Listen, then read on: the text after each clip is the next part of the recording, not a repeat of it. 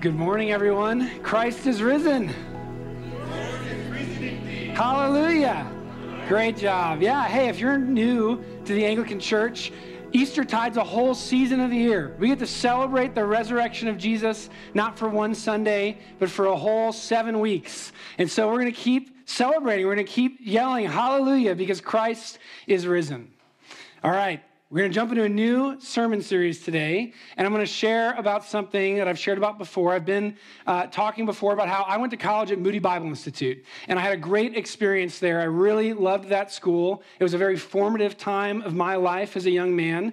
Uh, but there was one particular experience there that I'm deeply thankful for today, and it's that every student who went to Moody had to be a part of a PCM, a practical Christian ministry. And so every week, of your entire educational experience, we were at some PCM site serving. And this looked all kinds of ways. There were students all over the city of Chicago. We were serving in urban churches in like their youth ministries. We were serving in homeless shelters. We were serving at language centers. You name it, there was a Moody student there serving. And so, my freshman year, my first year of college, I had to be a part of this PCM at a nursing home. And so, this group of students, we went and we put on a worship service because many of the residents at the nursing home couldn't get out. They couldn't go to church. And so, we would bring church to them.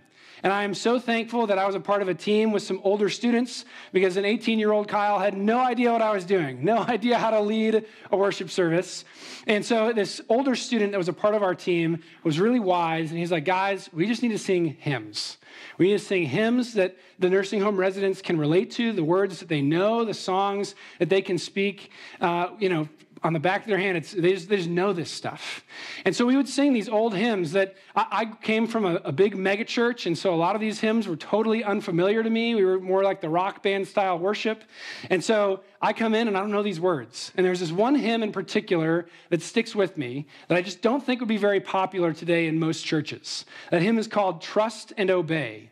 And the refrain goes, Trust and obey for there's no other way to be happy in Jesus but to trust and obey. So a lot of you guys know it, but I did not know it. Uh, but this song just sticks with me.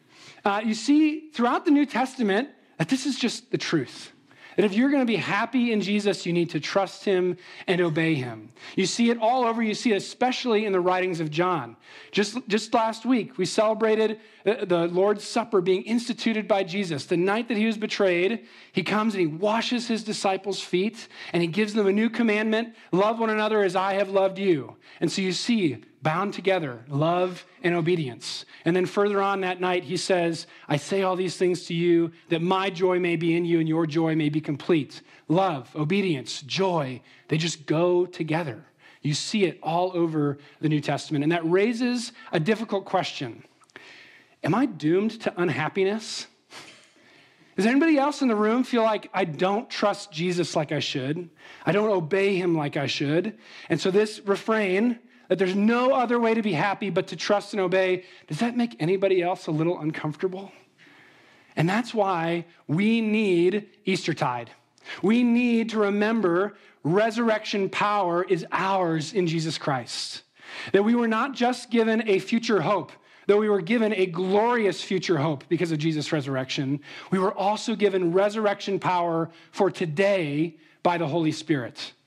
You see, Jesus was really concerned before he left that the disciples knew that because of his resurrection, the Spirit was coming. That because he rose from the grave, we would be filled with the Spirit's power so that we really could walk in faith and obedience. That it's without the Spirit, we cannot follow Jesus, but by the Spirit, we can. We can truly be changed. It's an interesting note that in the Anglican tradition, we celebrate Advent getting ready for Christmas every year. We celebrate Lent in, in, anticipation of Easter every year. We prepare ourselves, but we don't really prepare ourselves for Pentecost. And so this year, Tim and I wanted to remember during Eastertide that Jesus' resurrection guaranteed the disciples the Holy Spirit. And so we're going to dive into the doctrine of the Holy Spirit in the church as we prepare ourselves for Pentecost Sunday, the last Sunday of May this year. And so we're going to dive in into Jesus' farewell discourse in the Gospel of John, where two different times he emphasizes that the Spirit is coming. We're going to look at John 14 today. So if you have your Bibles, turn there to John 14, and we're going to see three things in our text in particular. First, that if you would truly know Jesus, know him as your Lord, you must have the Holy Spirit. Second, if you would obey Jesus, if you would actually be transformed by his love, you must have the Holy Spirit make Christ near to you. And then finally, if you would have the peace of God pervade your life, then you need the Holy Spirit. So turn with me, John 14, beginning in verse 15. If you love me, you will keep my commandments. And I will ask the Father, and he will give you another helper to be with you forever, even the Spirit of truth, whom the world cannot receive, because it neither sees him nor knows him. You know him, for he dwells with you and will be in you. I will not leave you as orphans, I will come to you. Yet a little while, and the world will see me no more, but you will see me. Because I live, you also will live. In that day, you will know that I am in my Father, and you in me, and I in you. Whoever has my commandments and keeps them, he it is who loves me. And he who loves me will be loved by my Father, and I will love him and manifest myself to him. Judas, not Iscariot, said to him, Lord, how is it that you will manifest yourself to us and not to the world? Jesus answered him, If anyone loves me, he will keep my word, and my Father will love him, and we will come to him and make our home with him. Whoever does not love me does not keep my words. And the word that you hear is not mine, but the Father's who sent me. These things I have spoken to you while I am still with you, but the Helper, the Holy Spirit, whom the Father will send in my name, he will teach you all things and bring to your remembrance all that I have said to you. Peace I leave with you, my peace I give to you. Not as the world gives, do I give to you. Let not your hearts be troubled, neither let them be afraid. The first thing I want us to notice in our text is that if you would truly know God, if you would know Jesus, then you must have the Holy Spirit. That's not exactly where Jesus starts. Jesus starts with the theme from the intro love and obedience. If you love me, you'll obey me. But we often read that whole string of sentences as one long if then. If you love me, you'll obey me. If you obey me, then I'll give you the Holy Spirit. But that's not what it says. It says, if you love me, you'll obey me, and I will give you the Holy Spirit. Jesus knows that what he has just said to them is impossible in their own strength. That because of our fallen hearts, our affections are all distorted, twisted up. We don't love as we should that our wills are, are totally perverse, that we don't choose the good that we know is good. And so Jesus says, If you love me, you'll obey me, and I will send the Holy Spirit because you need him. And we'll come back to this in the second point, in the main body of our text today. Jesus really hammers at this point that if you love me, you'll obey me, and this is all by the Spirit. But first, he talks about the identity of the Spirit here. He says, I will send the Helper the Spirit of truth. So let's look at each of those descriptors, each of those titles for the Spirit. First, helper. Depending on what text you have, what translation of the Bible you have, you'll see a whole number of words. In the ESV, we've got helper, but you might see advocate, counselor, intercessor, comforter, or even another couple of words. Paraclete is the word in Greek, and paraclete is notoriously difficult to translate. But what you'll see in the sense of all those different words that could be the possible English translation is someone who comes alongside of you and speaks. An intercessor, an advocate, is someone who comes alongside of you as an ally when you are in conflict and you need resolution, you need reconciliation. A comforter is someone who comes alongside of you and speaks words of encouragement. You see that the Spirit comes alongside, a counselor, someone who comes alongside and gives wisdom. And so Jesus is saying the Spirit is the one who comes alongside and speaks speaks of God's reconciliation, speaks words of comfort, speaks words of wisdom, reveals God to us. But there's another element I don't want you to miss here.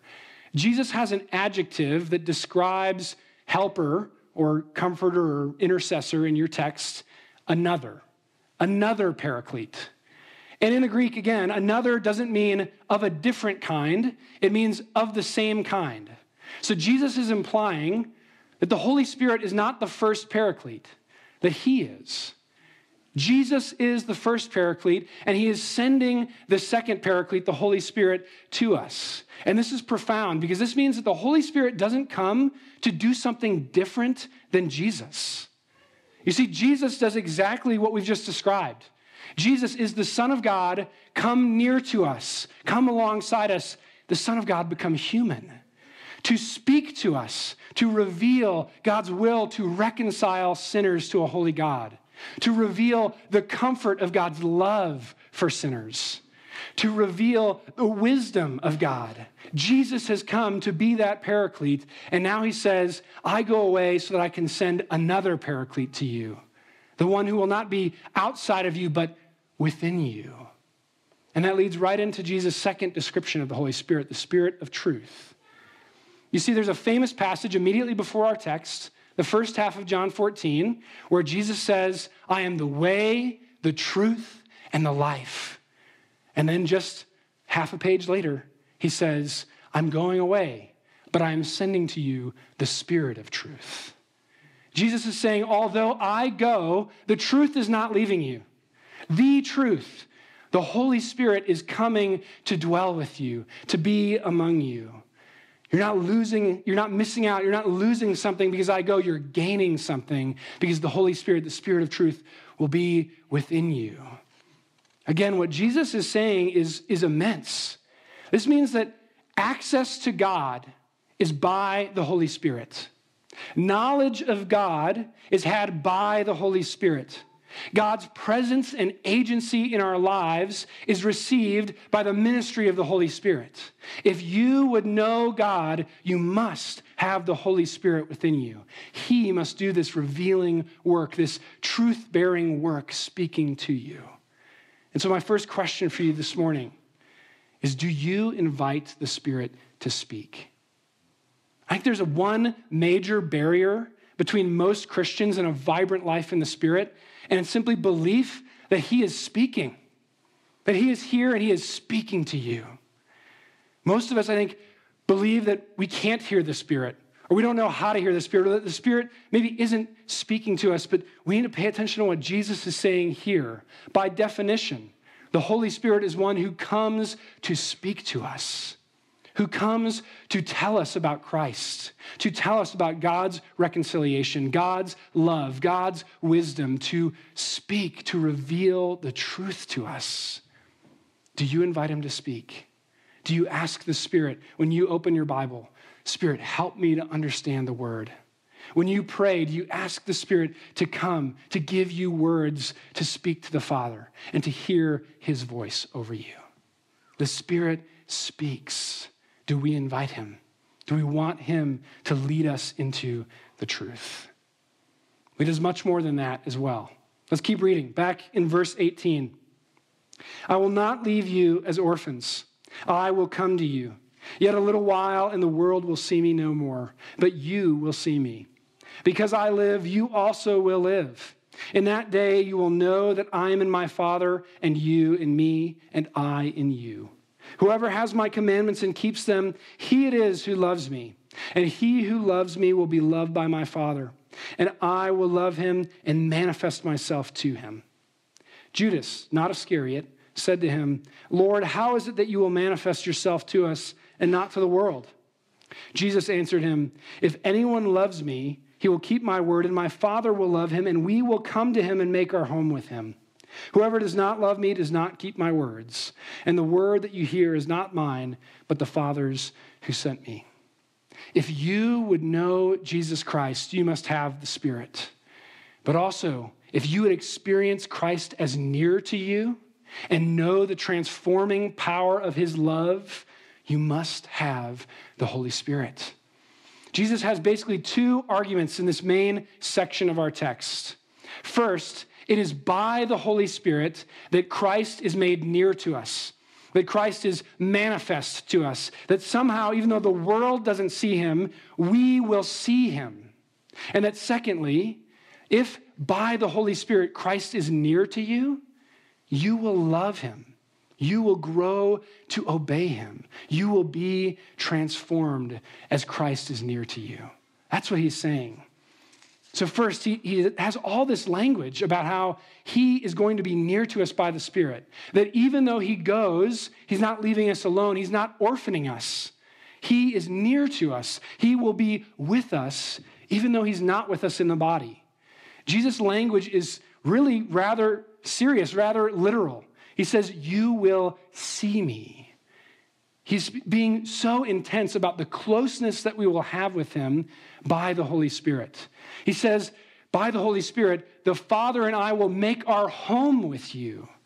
This language is, is rather uh, uh, visceral, and yet so often we don't take it that seriously. We think of it as just like abstract theological language. The Holy Spirit indwells me, the Holy Spirit is with me. And so I guess Christ somehow is present. But I want to drive this home using Jesus' own words on the subject. Two chapters later, in the same discourse, his farewell discourse, Jesus comes back to the Holy Spirit. Remember, he is very urgent that the disciples know the ministry of the Spirit. And so he talks to them about how, even though they are fearful about his departure, they should actually be joyful. He says this in John 16, 7. Nevertheless, I tell you the truth. It is to your advantage that I go away. For if I do not go away, the Helper will not come to you. But if I go, I will send him to you. Think about that for a moment. Jesus is talking to the disciples who have seen Jesus walk on water, who have seen Jesus feed the thousands, who have seen Jesus raise the dead, forgive sins, cast out demons, command the winds and the waves. And he's saying to them, It's better for you that I go so that the Holy Spirit might come. I think many of us in this room believe if I was just present there, if I had just seen Jesus raise Lazarus from the dead, then I would really believe. If I had just seen Jesus forgiving sins, healing lepers, unloosing the tongues of the mute, then I would really believe I would have a transformative faith and I would really obey Jesus. And Jesus says, that's not the case. The disciples who were with him for the entire three years of his ministry, it was to their advantage that Jesus not remain outside of them, but by the Holy Spirit be within them. Do you hear this? The Holy Spirit is better than all the miracles of Jesus. By the Holy Spirit, Jesus is so intimately near to us as to be within us. His presence is immediate. It's right here alongside us because of the Spirit. That's what Jesus is saying.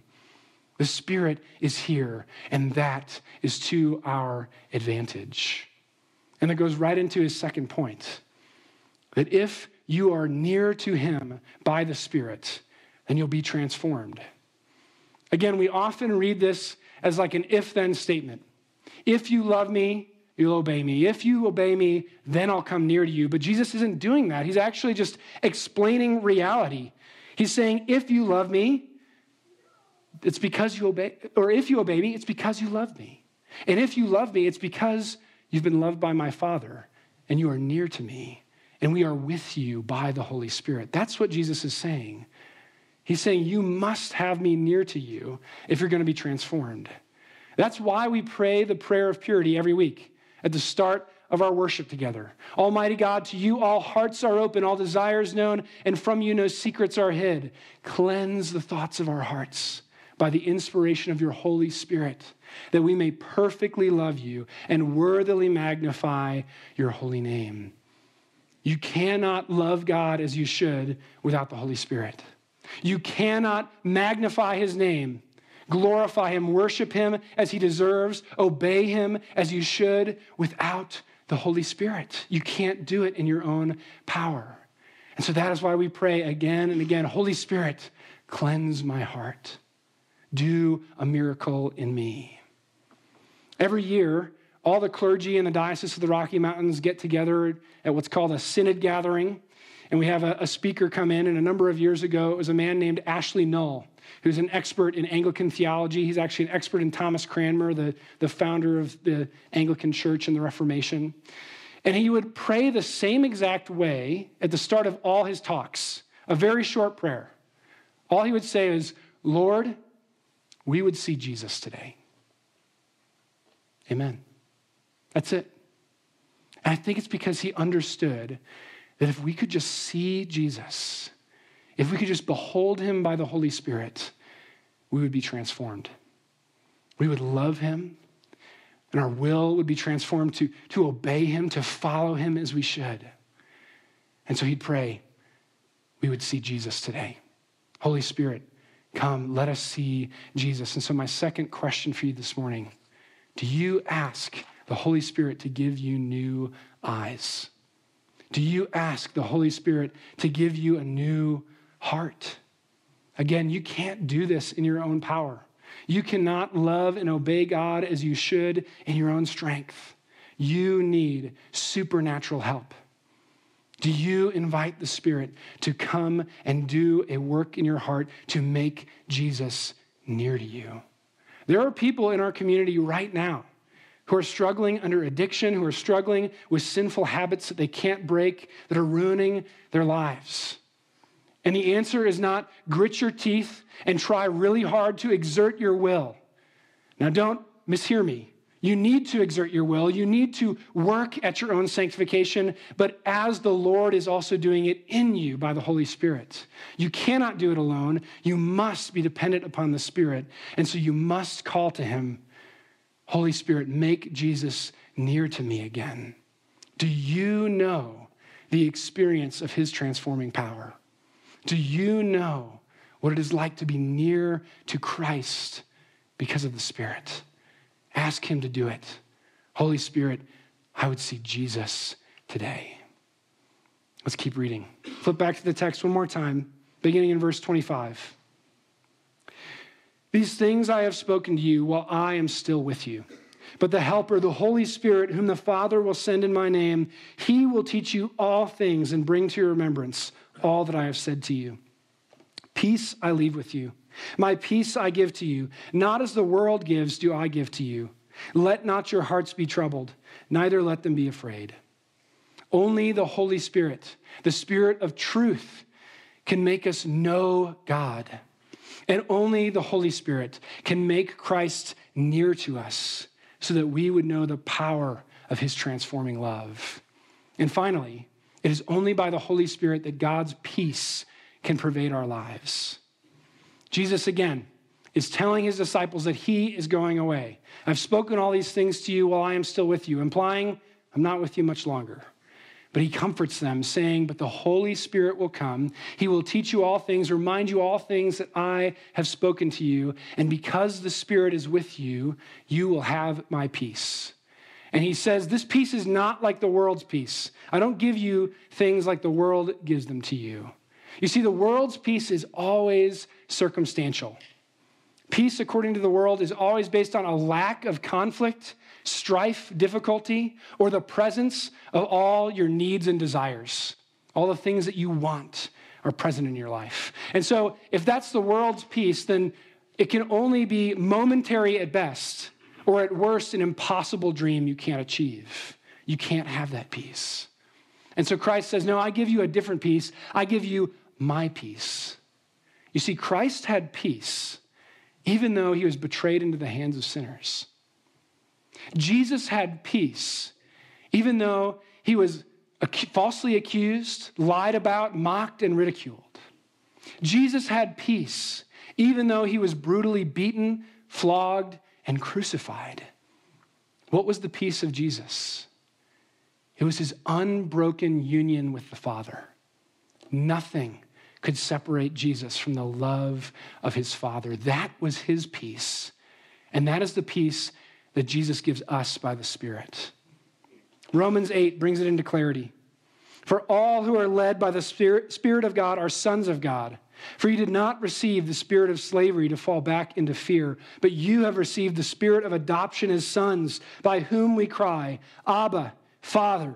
The Spirit Himself bears witness with our spirit that we are children of God. Why are we able to not fall back into fear, but actually have peace? Because we are made children of God. Because Jesus, the one true Son of God, went to the cross to pay the penalty for all our sins and rose victoriously from the grave to win us resurrection life. So that by the Spirit we could be united to Him and become God's beloved children. That's the peace that He has given us. That no matter how much we falter and fail, the love of the Father will not. It is secure in Christ.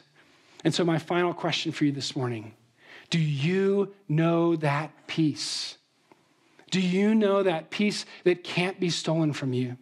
That peace that is not circumstantial, that peace that is based upon God's unending love for you in Jesus Christ and by the Spirit. Do you know that internal witness that Romans 8 talks about? That the Spirit is speaking to your spirit to remind you that you are a child of God, that you need not withdraw from God in fear. In fact, you need to draw close, crying, Abba, Father. The peace that Jesus has for you in the Spirit is that God loves you. He loves you as a father, and He is near to you. Do you know that peace? Church, the hymn is true. The only way to true happiness in Jesus is to trust and obey Him.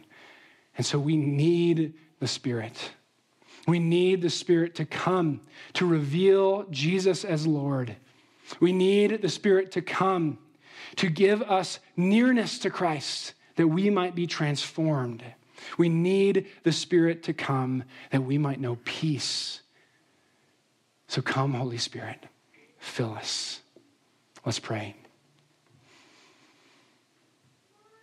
Heavenly Father, we would see Jesus today. Would you send your Holy Spirit upon our church, upon all the church throughout the world, that we truly would see and know and love and obey Jesus and live out of the peace we have in Him. Lord, we need your Spirit if we are to follow you, to love you, to obey you, to magnify you. Help us to seek Him, to invite Him, to ask Him to move in our lives. In the name of the Father, the Son, and the Holy Spirit, we pray. Amen.